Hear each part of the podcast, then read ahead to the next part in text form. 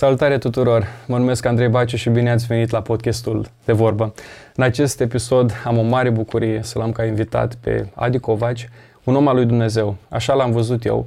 Iar prin muzica lui, Dumnezeu transformă și schimbă viețile altor oameni. Adi, mă bucur foarte mult că ai venit. La fel, Andrei, mulțumesc mult pentru invitație, mă, mă simt onorat. Ce faci, cum ești? Foarte ok. Am venit azi din Oradea spre, spre Cluj da. și chiar mă bucur să fiu aici. E, e puțin interesant să fiu în, în partea asta la alta unui podcast. De obicei și eu le găzduiesc la misiunea Rise for Christ, dar uh, sperăm să fie ceva ce ajută și aduce zidirea mea. E foarte fain. În primul rând, ai o barbă foarte faină. Asta am uitat să zic.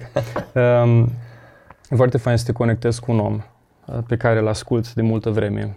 Ți-am zis, de când eram adolescent, ascultam muzica pe care o făceai și vreau să dau complimentul ăsta și față de oameni, nu doar uh, uh, între patru ochi. Când am ascultat de fiecare dată muzica ta, l-am simțit pe Dumnezeu alături de mine. Nu a ieșit în prim plan cine e Adi Covaci, ci cine este Dumnezeul lui Adi Covaci. Și vreau să te încurajez ca în continuare să cânți muzica pe care o faci, că e ziditoare. Wow, wow, mă bucur așa mult încă o dată să aud asta. Știi că, mai ales probabil în perioada aceea, nu știam la câți oameni ajunge muzica sau când aud astfel de mărturii, mai ales și de la un om ca tine care acum slujești uh, așa de mult, uh, mulțumesc mult și înseamnă mult. Oamenii au impresia de multe ori când uh, că faptul că fac podcasturi, faptul că predic, că merg cu soția dintr-o parte în alta, noi nu avem nevoie de încurajare. E ca și muzicienii aia care au banduri mari, ei la rândul lor ascultă pe alții, îi ascultă pe alți muzicieni, ascultă altă muzică. Right. Și îți povesteam că eram la birou, lucram și am zis, mai să ascult ceva să-mi încarc sufletul. Și când ascultam vers după vers după vers, cum îl prezentau pe Dumnezeu, am zis că bă, îmi doresc ca într-o zi să pot să-L întâlnesc pe Adi. Și acum Adi ne-am, ne-am întâlnit. Um, și tu la rândul tău ai un podcast foarte fain. Îl ascult, zidit. Dar vreau să ne uităm puțin la, la viața ta. Mm. Care-i povestea vieții tale? Da, well, uite, am ajuns la și m-ai invitat chiar în anul când am împlinit 40 de ani. Mulți înainte. Mulțumesc frumos. Uh, Scuze-mă, familie, soție, da, copii? Da, da, da. Soția mea, Adriana, suntem căsătoriți de aproximativ 13 ani. Wow, Avem patru copilași. Uh, Grace, o fetiță pe nume Grace, băiatul Caleb, încă un băiat Abel și cea mai micuță Julia. Uh, sau suntem destul de ocupați și solicitați, precum îți imaginezi. Uh, și l-am, l-am cunoscut pe Hristos undeva prin 2003. Am început să frecventez din nou biserica. Uh, e destul de lungă povestea mea. Avem timp. Avem, avem timp, avem ok. Timp. Uh, născut în Timișoara, unde locuiesc și acum, uh, în 83 și țin minte, am, am fost pionier, am, am mers la, la am, am o poză când eram copil, uh, când recitam o poezie la grădiniță și în spatele meu era un tablou cu Ceaușescu, deci am prins vremurile acelea. Uh, țin minte și când a venit Revoluția în 89, țin minte că auzeam împușcăturile afară, locuiam la bloc.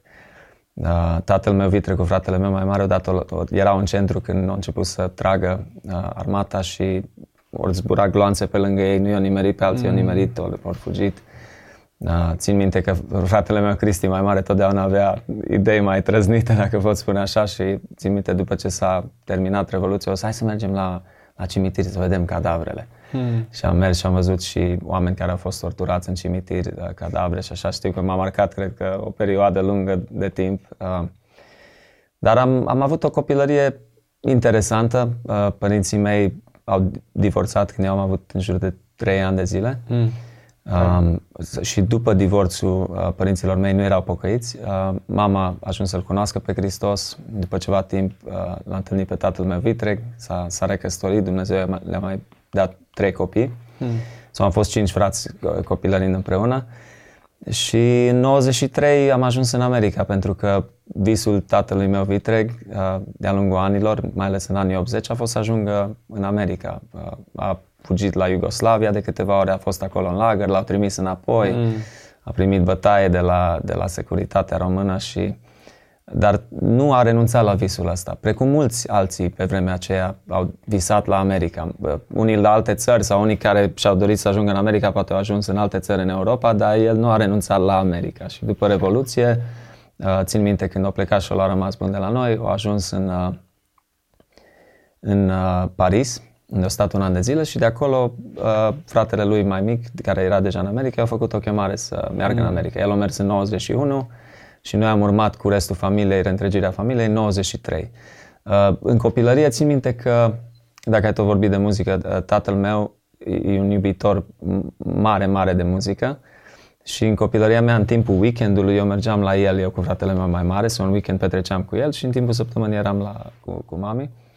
Și el asculta atât de multă muzică, pe pick-up-uri mm. din alea, pe casete. Ah, ale care... Exact. Da, da, da, tu da. poate nu le-ai prins, nu? Nu, nu le-am prins, dar știam că în uh, biblioteca părinților mei erau CD-uri, așa am tratat acela și mi-a arătat cum se ridică, se pune pe... cu acua acela da, da, care da, trebuia da, da, schimbat da. periodic, altfel zgâria uh, uh, discul. Și am ascultat foarte multă muzică, cred că asta m-a avantajat. Țin minte că am luat uh, în America mai târziu la facultate, am luat o clasă, un curs de chitară uh, acustică, hmm. să învăț să cânt la chitară și țin minte ce ne-a zis profesorul în prima zi. A spus, uh, vreau să vă spun de la bun început, cei dintre voi care ați avut părinți care de mici copii v-au pus mult, multă muzică și ați ascultat muzică în copilăria voastră, o să aveți un avantaj mult mai mare pe lângă cei dintre voi care părinții nu v-au pus poate foarte multă muzică în copilărie, o zi, și nu poți să trișezi chestia asta. Deci da. cumva urechea muzicală se dezvoltă ascultând și eu az, az, az, adormeam cu Walkman-ul la urechi, ascultând, da, da, da, da, da. The, The Beatles, ABBA, Elvis Presley, Michael Jackson, foarte multă muzică care o avea tati pe acolo. Deci și noi ca părinți suntem pe drumul ce bun că îi punem la copiii noștri muzică. Chiar ieri, ieri am experimentat, în casa noastră mergi BBSO, mergi și tu Adi Covaci. De, ieri l-ascultam pe Chris, uita la ceva educativ la tabletă și a început de, de, să cânte și să ia niște note foarte înalte. Acum îmi explic de ce, că s-a dezvoltat și urechea muzicală. Și a zis că ascultai multe, multe formații, multe melodii. Right. Face foarte mult, da. Deci și, și ai mei la fel. Atâta muzică ascult acasă și m-am gândit și eu la aspectul ăsta că e, e important și mai ales în cazul nostru le pune muzică creștină, muzică da, care da. poate să-i și învețe ceva, să ajungă la, la lua decizia să-L urmeze pe Hristos. Uh, a, după aia am a urmat să ajungem în America cu toții. Nu, nu a fost ușor. A fost greu să-mi iau rămas bun de la tatăl meu aici în România. El și astăzi aici. Am împlinit an, uh, chiar luna asta, 70 uh, de ani. No, la ce vârstă, mulți înainte, la ce vârstă ai plecat tu în America? La 10. La deci 10 în luna când am împlinit 10 ani, am plecat. Eram în clasa 3 Ai simțit că America era eu atunci? Că ai experimentat și Revoluția în România? Mă refer, era o schimbare, știu că atunci America era într-o perioadă de dezvoltare foarte, foarte mare. Da, ă, nu, nu pot să spun că am simțit asta. Sincer, în România, tati a fost fotograf ă, pe, pe vremurile acelea. Ă, țin minte că spunea, mi-a zis la un moment dat că o, o singură poză developată, cum se developau atunci în, în, în camere, în chiuvetă, în apă din aia.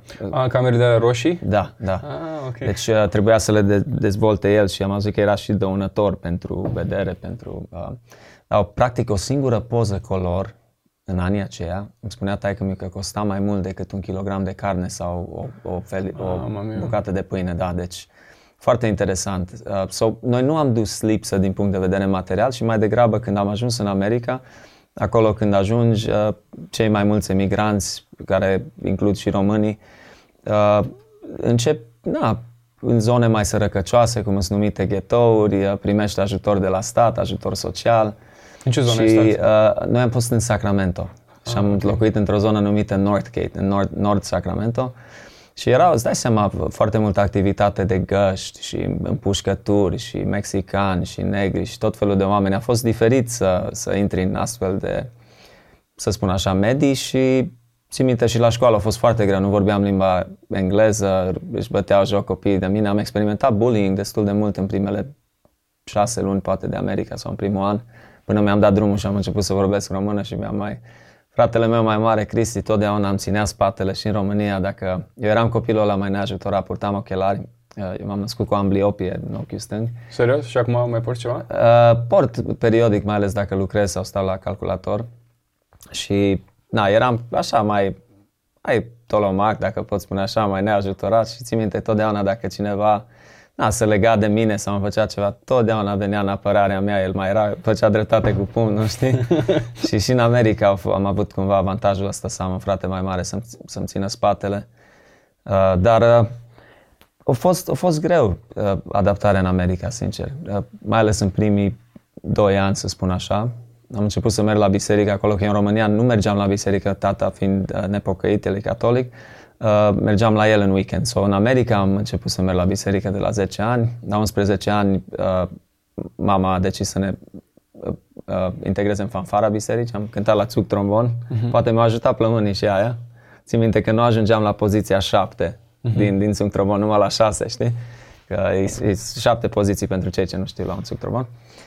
Și uh, a fost, dar nu pot să spun că a fost, a fost fine, deci m-am adaptat, dar nu a fost, ca să-ți răspund la întrebare, America aia de vis, uh, care poate mulți și-au imaginat-o, uh, deși consider că anii 90 în care eu am copilărit, cred că America a fost o țară mult mai stabilă și mult mai deosebită și mult mai creștină da, da. Uh, as a whole decât ce este astăzi. Eu recunosc că America nu mai e ce a fost atunci. Și tu ai, ai, ai mers în perioada respectivă, vreau să întreb tot ai ridicat mm. de subiectul ăsta, mm. că știu că mulți oameni care ascultă și copiilor trec prin asta și eu am fost bullied. Cum a fost experiența asta de a fi uh, bullied pentru tine?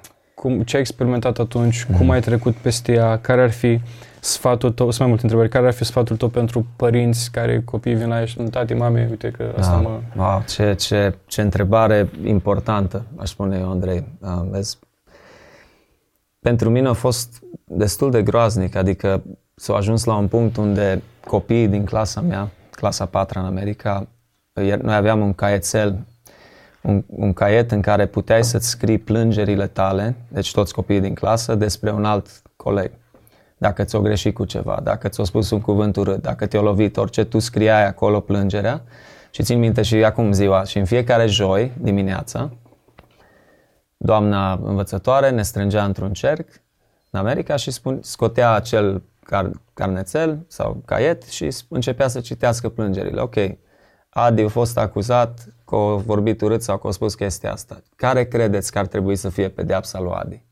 și spunea uh, să, fi, să primească citation. Citation însemna că în toate cele trei pauze de masă, sau de fapt uneori poate să dădea citation numai la una din pauze. Deci aveam două pauze de 10 sau 15 minute și după aia pauza de masă care era de 30 de minute. Da? Asta însemna că puteai să mergi afară, să te joci, să joci basket, să joci ce erau tot felul de jocuri afară, activități. Și dacă cumva primeai citation, erau niște, uh, erau niște pătrățele roșii uh, vopsite roșii în care tu trebuia să stai acolo în picioare, în pauză și n-aveai voie să te jos sau nimic până când suna clopoțelul să te întorci în clasă. Și un mod șocant, deci așa mult mă urau, se pare, sau așa de răi erau copiii ăștia, care probabil sigur aveau situații Că acum noi da, știm da, despre da. bullying, că și ei la rândul lor poate bully de altcineva sau părinții lor poate să abuzivi. Uh, mințeau pur și simplu. Eu nici nu, eu nici nu vorbeam engleză și spuneau uh, Adrian, sau Andy, cum spuneam în primul an, uh, m-a înjurat. A spus cuvântul ăsta urât. Uh, m-au făcut așa, au făcut. Deci pur și simplu mințeau și atunci când ea citea lucrurile astea, eu nici nu puteam să mă apăr și atunci spunea, ok, ce zici? Câți dintre voi credeți că el ar trebui să primească citation sau chiar detention, ceea ce erau și ridica mâna? Copii, să fiu pedepsit și atunci de multe ori stăteam în 10 ani, în primul an. Uh, Țin minte că odată n-am mai suportat și își băteau joc de mine, unii mă urmăreau acasă, odată când am mers spre casă, erau trei care totdeauna se legau de mine și fratele meu mai mare era în altă școală sau de multe ori nu, nu ajungea în timp să mă apere sau așa și au aruncat de la distanță o piatră mea și mi-a spart capul, știi, când mergeam spre casă, știi. Deci a, a fost o experiență foarte neplăcută și, dar sincer să fiu, Andrei, am trecut peste ea probabil având mai mulți frați, uh, am încercat să nu o pun poate la suflet. De uneori mai venea și frate meu să, cum am spus, să mă mai apere și așa, dar ideea cred că a, a fost o, o experiență prin care probabil o trebuie să trec. Țin minte că unii mă mai și loveau sau așa, dar odată am, pur și simplu, am, am avut niște crize și am zis, mă, o să-mi fac dreptate. Și țin minte că atunci am zberat urât de tot, nici nu mai știu, poate am și încercat să-i înjur pe vremea aceea.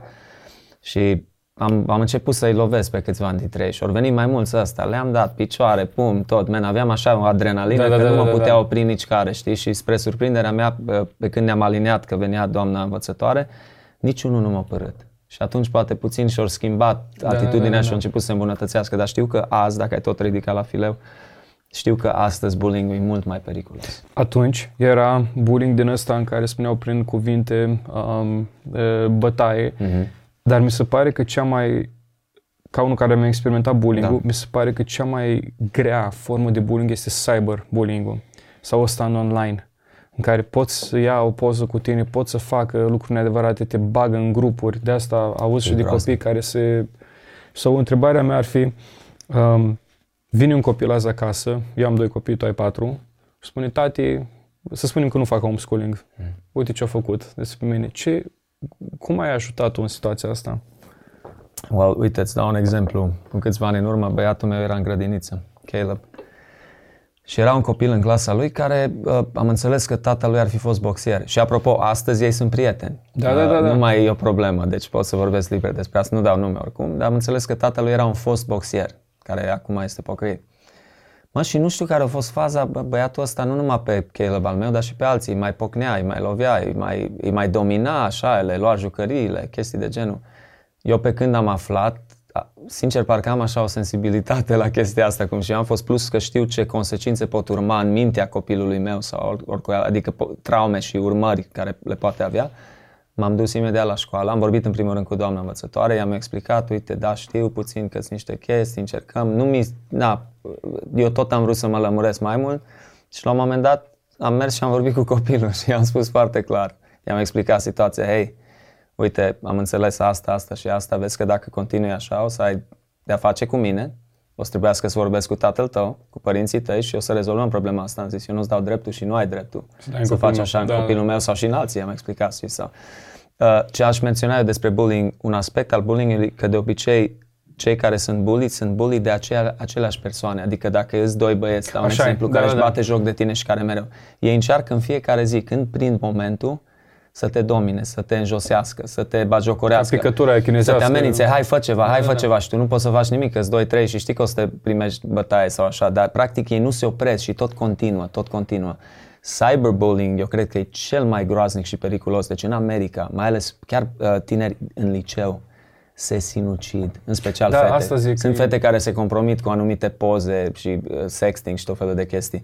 Și ele ajung să fie așa de umilite când pozele respective ajung la toată școala sau la toată clasa sau la mai multe persoane încât deci sunt cazuri după cazuri, se sinucid.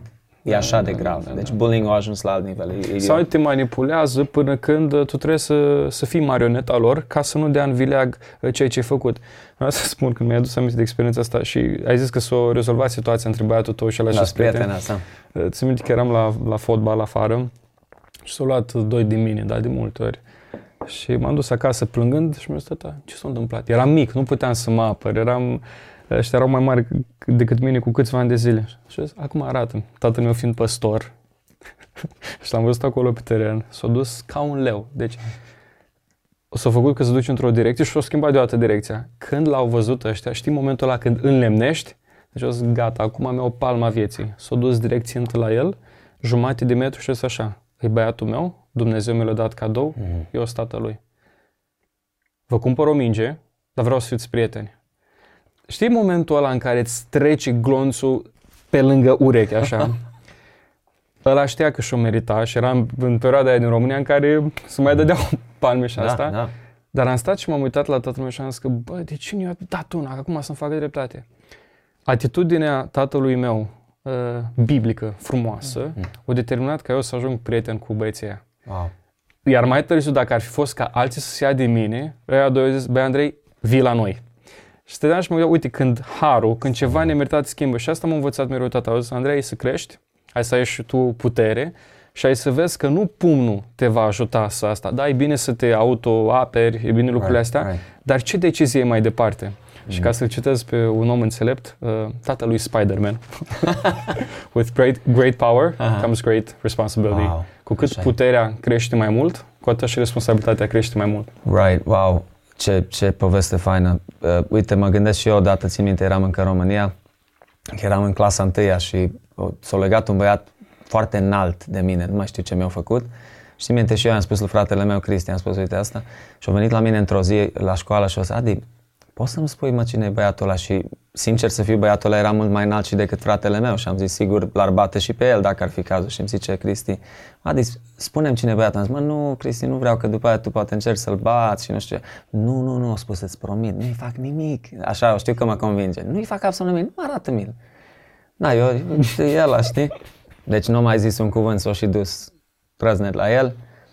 Când s-a uitat, el a început să comenteze înapoi cât de înalt erau trebuit să sară, cred că se dea. Eu dat niște pumni și el a început să se apere și nu mai știa. Deci, uh, să nu mai zic că odată a fost o, o chestie unde m-a prins cineva, mă ținea un băiat de clasa 8 mă ținea pentru unul că eu i-am aruncat sandwich la băiețelul ăla și eu dat la băiețelul ăla un, un, uh, un, un lemn, ceva, un băț așa, cu niște cuie în el.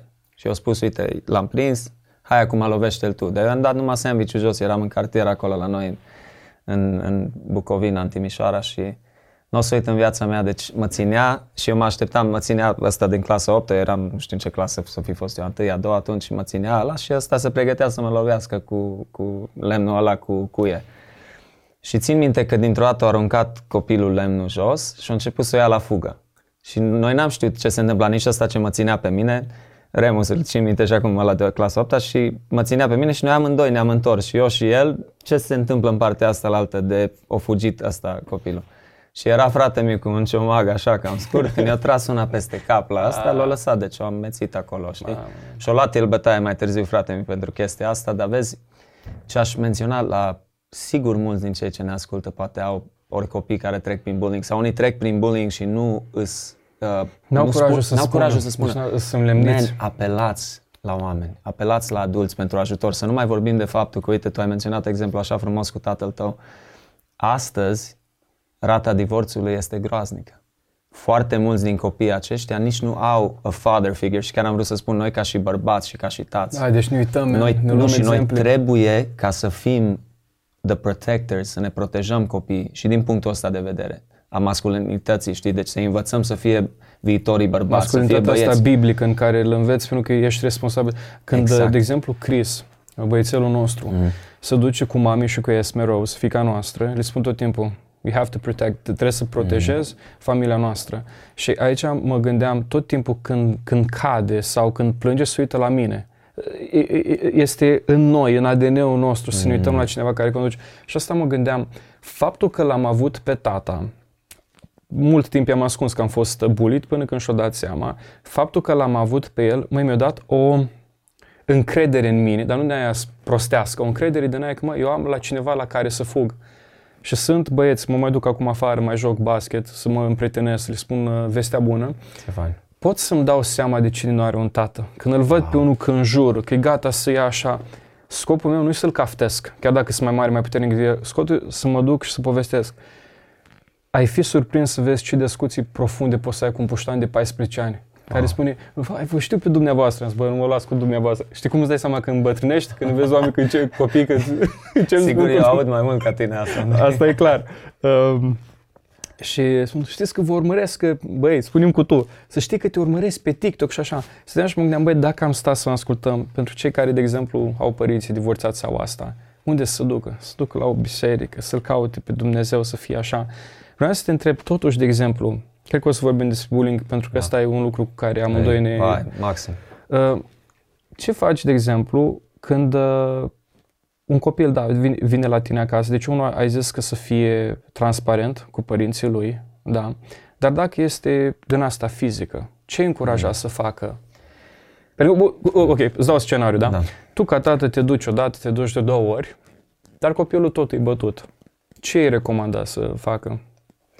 Da, e foarte bună întrebare. Nu, nu cred că există un răspuns. Uh, sigur, uh, se aplică diferite, uh, fiecare situație e diferită, dacă pot spune așa. Țin minte că au fost cazuri unde anumiți oameni tineri erau buliți și nu s-a rezolvat în timp, poate, problema și unii dintre ei au ajuns chiar la, cum am spus, la sinucidere, dar eu consider că trebuie apelarea din partea celui ce este bulit, maximă, la cineva adult. Sunt, poate, cum am spus, ascultătorii noștri sau adolescenți, poate, care ne ascultă, care nu au un tată prezent, dar poate au un unchi sau poate știu pe cineva de la biserică sau chiar de la școală. Țin minte că erau uh, security guards în America când eram în liceu.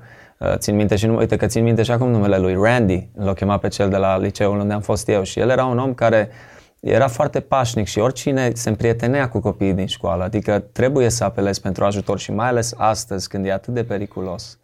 Uh, trebuie și mi-a plăcut ce ai spus și tu, vezi, pe vremea când și tu ai fost copil, eu la fel, mai făceai dreptate cu pumnul. Nu recomandăm asta ca și creștini, da, da. dar înțelegem că uneori trebuie să te protejezi. Ok, dacă vine cineva și nu îți dă lovituri în cap și nu poți să fugi, trebuie să faci ceva să ieși din, uh, you know, din domeniul acela, dar cum am spus, e, e groaznic pentru, pentru cei care nu au am, ambii părinți prezenți și cel mai ideal este să apelezi la părinții tăi, să le spui, să nu-ți fie rușine să recunoști acest lucru.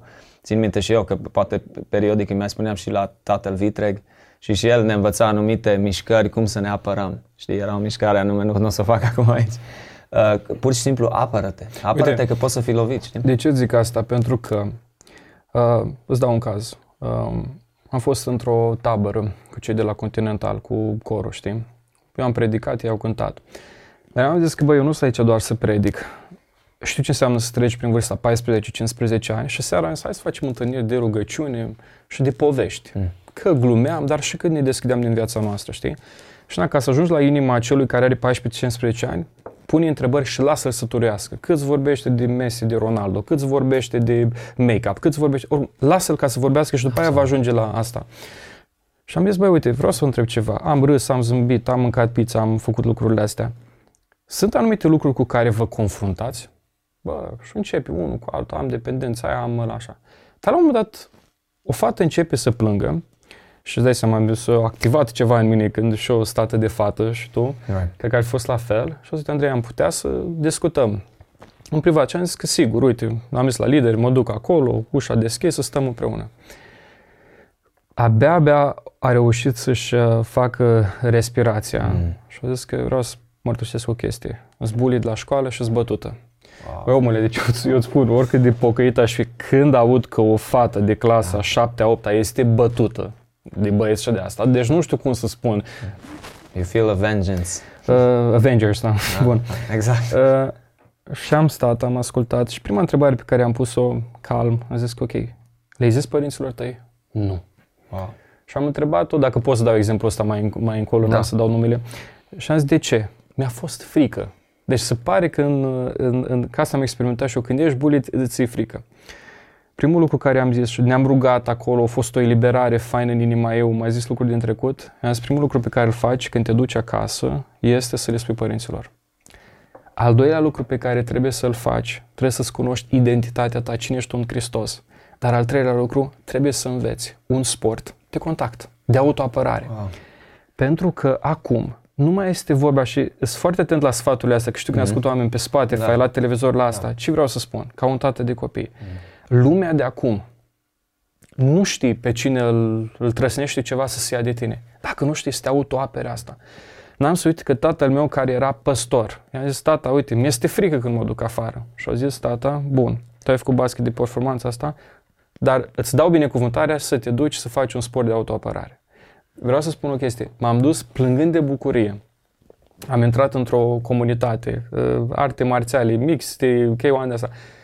Și când am ajuns acolo și am început să învăț baza de autoapărare, cum să țin garda, cum să stau, cum să arunc la pământ. După aia am făcut uh, puțin jiu-jitsu, stăteam și mă gândeam, băi, mă simt atât de bine. Dar scopul nu este ca să mă bat, să Ă, să, să, să, să pun să mâna pe violent, da. Dar dacă pune cineva mâna pe soția mea, mm-hmm. dacă pune cineva mâna pe copiii mei și din frica aia, cum ai zis tu, că ai adrenalina, îi tragi una și, lo- și ferească Dumnezeu îl bagi pe în spital. Nu, nu, nu. Mm. Cum îl anihilezi pe om fără să întâmple nimic până vine poliția? Și am zis, asta trebuie să faci. Și povestea e că acum fata e, e bucuroasă, a început și așa. A, și am zis, uite, ce aș face eu și ce sfat aș da eu pentru copiii mei? Când amii vor crește și o să ajungă la vârsta la care pot să începi. Că l-am întrebat pe fostul meu sensei, de când e bine? Măi, mm. după 5 ani. Lasă-l să copilărească, dar după asta e importantă disciplina și asta, știi? Mm-hmm. Trebuie să fii cu Dumnezeu, Dumnezeu te protejează, dar în același timp, când dai peste cineva care este dus cu capul și vrea să-ți facă rău, trebuie să știi să Asta zic că e, uh, asta își face eu. Absolut, absolut. Să nu mai vorbim de fenomenul uh, drogurilor și că mulți din acești da, oameni uite, sub, sunt zi, sub, influențe, sub influențe demonice, nu? Adică și îți fac rău și... Uh, probabil unul din motivele pentru care unii copii au și frica asta să spună părinților este probabil pentru că ei realizează, țin minte că și eu mă gândeam, cred că la fel, ok, și dacă le spun părinților și ei intervin, copiii aceia tot rămân în școala mea. Tot eu trebuie să-i văd și săptămâna viitoare și luna viitoare, adică și poate e atâță mai rău în mintea lor. Da, da, da. Dar face mult mai mult bine să apelezi pentru ajutor, pentru că nu poți să rămâi în starea aceea și să nu mai vorbim de criza de identitate care o au copiii și adolescenții în vremea noastră. Nu sunt uh, din toate părțile atacați uh, și nu, nu știu în ce, încotro să meargă. Deci cumva ar trebui, cred că, să aducem a lot more awareness ca și creștini și ca și pocăiți uh, la această nevoie majoră de bullying și să ne interesăm chiar pentru cei ce ne ascultă în bisericile noastre poate să, să de, deschidem subiectul ăsta. Uite ce m-a plăcut cum ai spus, ok, stai de vorbă cu tinerii, vorbești o oră, vorbești o oră, îi asculți pe ei, se simt mai conectați cu, țin, cu tine, se apropie de tine și atunci când le pui o astfel de întrebare, sunt mult mai deschiși să spună, hei, uite, mă confrunt cu asta, poți sau să spui, hei, avem, putem să ne rugăm pentru voi, aveți nevoie, aveți uh, ceva frici, vă confruntați cu ceva și garantat sigur se confruntă cei mai mulți cu ceva. E, e chestia asta mie ce mi-a plăcut mult cum ai zis, Adi, a fost chestia asta că, bă, verbalizează. De exemplu, uh, nu știu de ce se întâmplă, că așa cum asta și mă zis, bă, de ce, deși aveam o relație foarte bună cu tata, mi-era frică să-i spun, la basket, pentru că eram cel mai mic și eram foarte, l-aveam ca imagine pe Michael Jordan. Ha. Deci, am zis, bă, dacă ăsta au putut, vreau să am și o mentalitatea lui. Deci nu mă interesa, mă dădeam capul de pământ numai să prind echipa, pentru că restul băieților fi mai mari cu 4 ani față da, de mine. Da. Îți am exemplu de putere, de asta și am zis că eu mă lupt ca să fiu așa. Și în echipă aveam din ăștia care îmi dădeau palme, dar mi-a fost frică să-i spun tatălui Jucau mai brutal, mai, mai dur? Nu, nu, nu, nu. După, după antrenament oh, wow. din asta mai, mai, mai luam câte una. Da. Uh, bineînțeles, i-am iertat cu câțiva m-am întâlnit peste ani de zile, au văzut, bă, ce te-ai, înăl- ce te înălțat dar iubeam sportul și mi-era frică că dacă îi spun tatălui meu, mă va scoate de acolo, știi?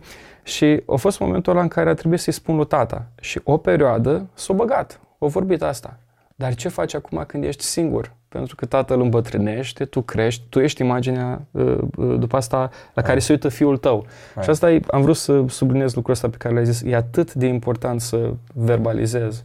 Oh, maxim și numai așa pentru ascultător, adică să realizez și eu ce, că ce vârstă am când mă gândesc că au trecut 25 de ani de când Michael Jordan și-a câștigat ultima uh, cupă, uh, championship în 98. Eu când eram copil, acolo în ghetto în care am copilărit, înregistram, uh, eram big Chicago Bulls fan, în special al lui Scottie Pippen, mm. care era uh, în echipa lui Michael Jordan și am înregistrat ultimele două sau trei campionate pe casetă VHS de pe televizor, deci eu am fost un fan maxim a basketului. Trebuie să jucăm o dată, Andrei. Abia aștept, abia ah, aștept. Uh, sigur o să mă bați, da, dacă tu ai jucat de performanță, dar uh, nu, asta ai subliniat foarte bine. E, e, e atât de important uh, să, să comunicăm. Și știi ce, ce aș mai adăuga eu? Noi ca și creștini să fim mereu conectați la sursă. Adică mm. să avem relația cu Hristos, unde mereu ne adâncim în cuvânt, petrecem timp în rugăciune, pentru că așa sigur Duhul lui Dumnezeu ne va conștientiza când mergem undeva în public sau când suntem cu niște oameni sau deci tineri. Deci adevăr mare. Zice. Nu? Și atunci o să, avem, o să avem sensibilitatea aia mult mai mare la nevoile din jurul nostru. Pentru că, ok, noi am menționat bullying, dar sunt atâtea alte dureri și uh, vicii cu care se luptă generația Spune, tânără. Spune, zic ceva, ai zis o chestie, ai zis o chestie faină că cu cât mai mult creștem în adâncirea cuvântului Domn, Domnul ne sensibilizează. La momentul când am ajuns să învăț să mă autoapăr și aveam o anumită siguranță, când m-am întâlnit cu unii care m-au bulit și puteam, spun, toată spunea, puteam să-i pun la pământ. Eram mai mare, uh-huh. mai făcut, aveam tehnică. Bă, mi-a fost o milă în inima mea, wow. că, pentru că știam atunci că tipul ăla care s-a luat de mine când jucam fotbal nu avea un tată normal. Tată era alcoolic. Wow. M-am apropiat de el și când m-am apropiat, o zis, gata, începe acum bătaia, l-am îmbrățișat și am să jucăm împreună fotbal. Și mi-am dat seama cu cât mai mult te apropii de inima lui Dumnezeu, cu atât mai mult vei avea o inimă plină de milă, te vei uita în jos și spune, cum poți să-l ajut pe asta? Și am imaginea lui Moise. Moise a fost un killer. a fost un om atât de coleric și Dumnezeu spune că l-a făcut cel mai blând. Mm. Wow, wow. Acum ai atins la... Hai, Andrei. Vezi, acum noi am vorbit despre legea Harului și despre dragostea imensă a lui Hristos și să nu întorci rău pentru rău, uh, ci să întorci bine pentru rău și să, să binecuvintezi pe cei ce te, îți fac rău și te bleastămă și așa. Dar vezi, cred că când ne gândim din perspectiva noastră, ca și oameni maturi și ca și creștini, ce ai spus tu, asta e inima lui Dumnezeu, cum ai reacționat tu față de cei ce ți-au făcut rău, tu ai venit cu inima Evangheliei. Dar când ne gândim poate la copiii noștri sau la copii care au 8, 9, 10 ani, 7 ani, 11 ani, uh, cred că nevoia lor majoră este să ei nu au tăria, maturitatea să aplice ce ai spus tu, dar ei, în primul rând, cred că de ce am menționat ce am menționat mai devreme, ca să nu fim înțelegi greșit acum că da, suntem da. la un podcast creștin și suntem creștini, nu că promovăm sub nicio formă, cum ai spus tu, martial arts sau, sau violență, nu, nu, dar ideea este că copiii trebuie cât mai repede să scape de, de presiunea asta, care eu aș numi o diabolică, a bullying De aia noi, noi trebuie să sărim în ajutorul lor și ca ei să învețe sau să comunice sau să asta, sau și să se apere, pentru că dacă stai acolo prea mult, deci e dovedit, traumele respective aduc atâtea consecințe. Să nu, uh, să, să menționăm și toate împușcăturile ce se întâmplă în școli în America. Când eu am copilărit în America, nu auzeai de împușcături în școală. S-a întâmplat, s-a întâmplat Columbine High, prima, un, cea mai renumită împuș, uh, violență la școală când doi tineri, da. în 96 cred că au fost, doi tineri sau, și by the way, și tinerii aia, 96, au fost bullied de alții da, da, da. Deci și au vrut să-și facă dreptate, au luat arme, nu mai țin minte exact povestea, dacă probabil de la părinții lor, au mers acolo în armat și au început să ciuruiască copii inocenți. Deci îți imaginezi, de atunci încoace sau de, la, de, de când a avansat tehnologia și de când toți sunt cu gadgeturi și smartphones, e, e fenomenul ăsta că pur și simplu în fiecare an sunt câteva împușcături în școli. Dar de cele mai multe ori copiii, băieții, de fetele acum respective au fost 100% bullied. Au fost, cineva și-a bătut joc de ei timp după timp încât ei psihic nu mai putut să ducă și, asta e... și they, they adhere to violence. Asta, e, asta era ideea. Cum îi câștigi pe oamenii ăștia pentru Dumnezeu? Pentru că, de exemplu, merg și la altă chestie. Oamenii care scriu comentarii idiote sau ca să te atace sau ca să râde de tine. Nu dai seama, băi, omul ăla are o problemă mm. nerezolvată, omul ăla are ceva acolo în interior. Dar cel mai ușor vezi fenomenul ăsta când afară cineva dă din coate, e urangutan în sensul că, băi, uitați-vă la mine, eu șmecher asta.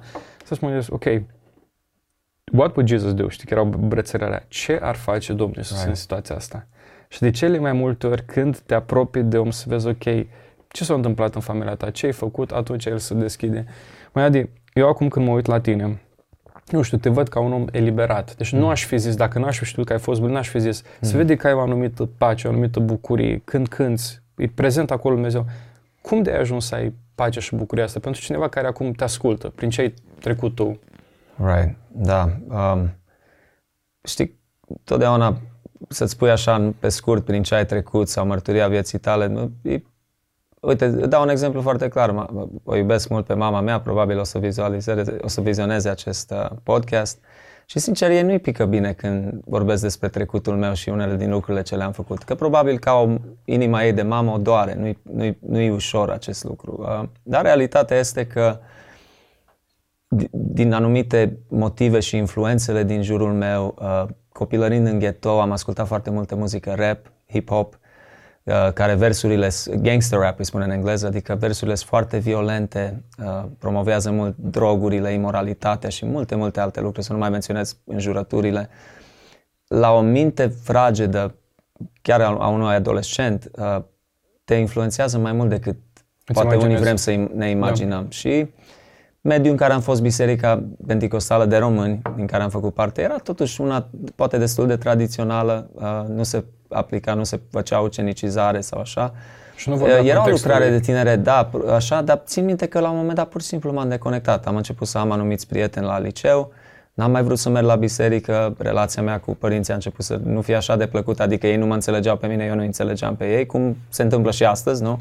Cu mulți adolescenți, dar uh, și am fost tânărul ăla care totdeauna am spus, eu nu o să consum droguri, eu nu o să beau alcool. Uh, dar exact lucrurile acelea am ajuns să le fac. Uh, nu, când mă uit înapoi, realizez că așa de repede a decurs alunecarea mea, chiar dacă eu eram la biserică, cântam în fanfară, am cântat și în cor mai târziu, de la 14 până la 16 ani, dacă nu greșesc, n-am, clar nu am avut o relație cu Hristos. Uh, nu l-am, n-am înțeles Evanghelia în totalitate, n-am, n-am înțeles harul și uh, am vrut să gust din, din lumea asta, nu știu, am, am, am ajuns să fiu influențat de așa pe scurt, practic la 17 ani am, am plecat de acasă, Uh, am ajuns să fiu dependent de marihuana în mod deosebit, am, am, am încercat și alte droguri și numai harul lui Dumnezeu că nu știu că sunt foarte mulți tineri care încearcă un drog o singură dată și mor de supradoză. N-am fost cu nimic mai bun că nu mi s-a întâmplat mie.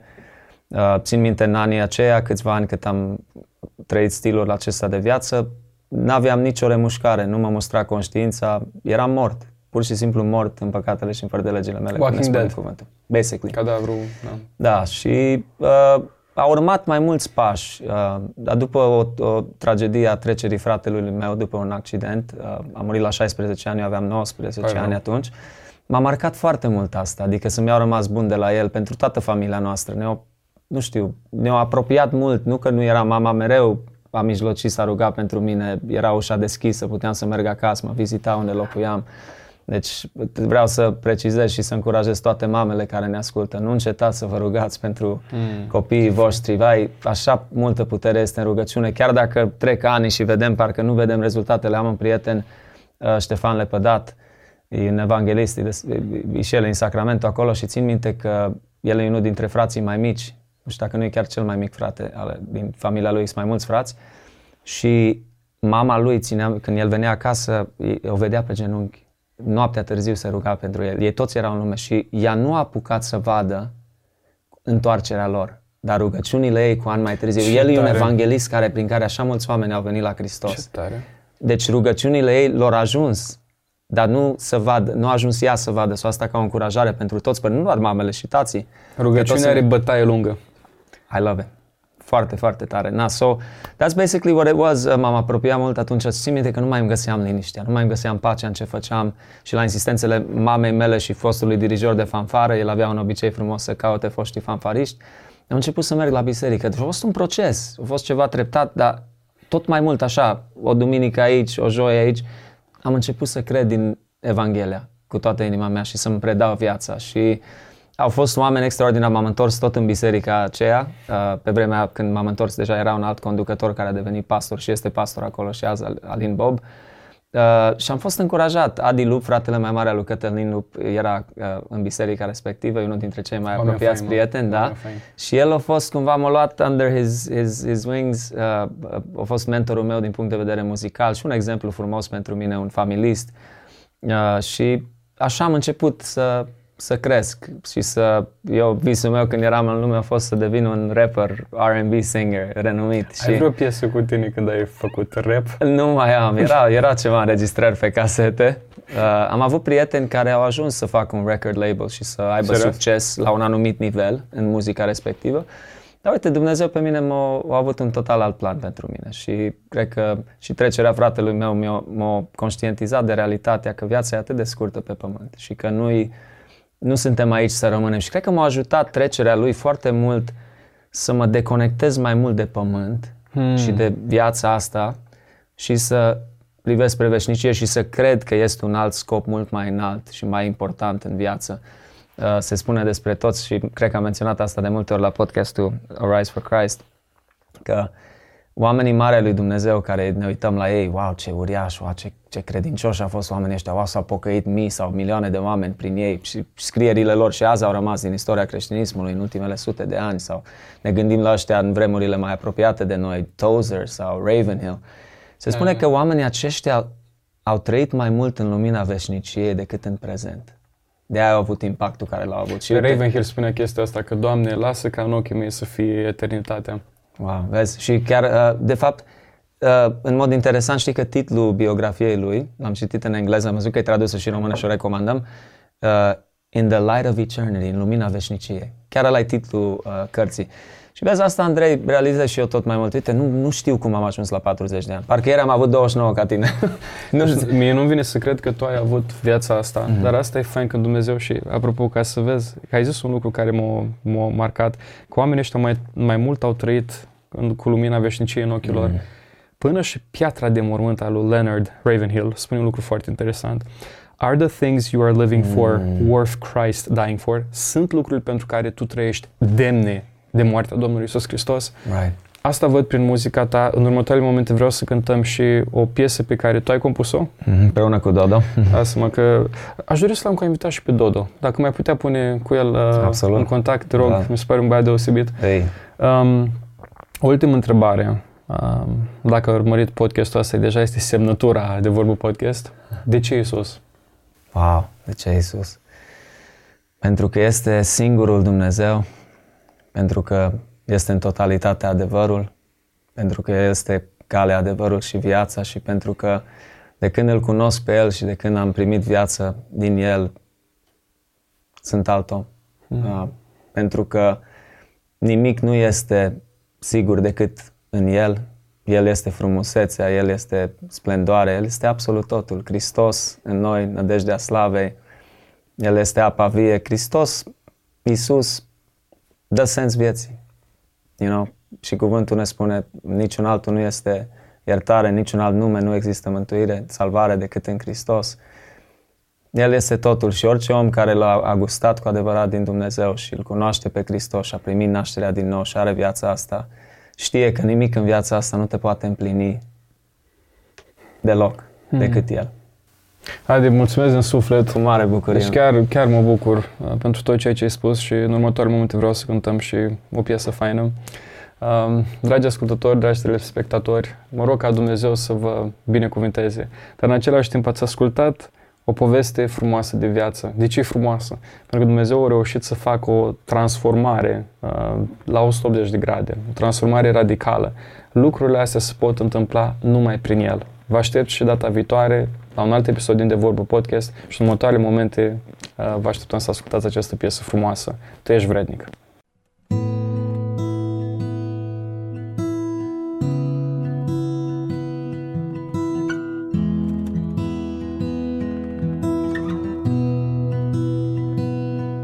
Generații întregi au apus Orice clipă trece Numai tu rămâi veșnic tot. Rob și împărat se vor închina înaintea ta, toți se vor pleca într-o zi. Tu ne-ai iertat, ne-ai vindecat, când la cruce ne-ai răscumpărat harul tău bogat Ne-ai liberat Din robia morții Tu ne-ai înviat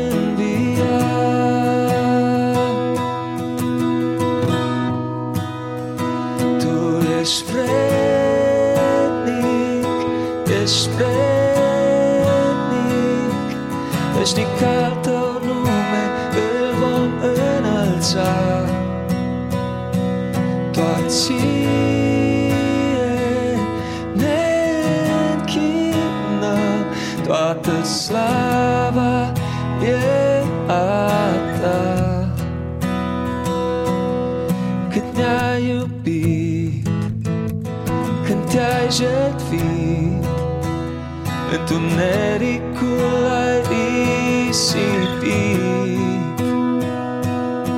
Tu aien bija, vesi camperà, mi rompì a morsi, son perfetto salvat. Tu es pretnik, es pretnik,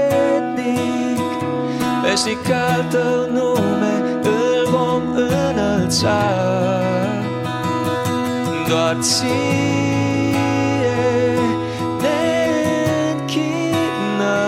toată slava e a ta.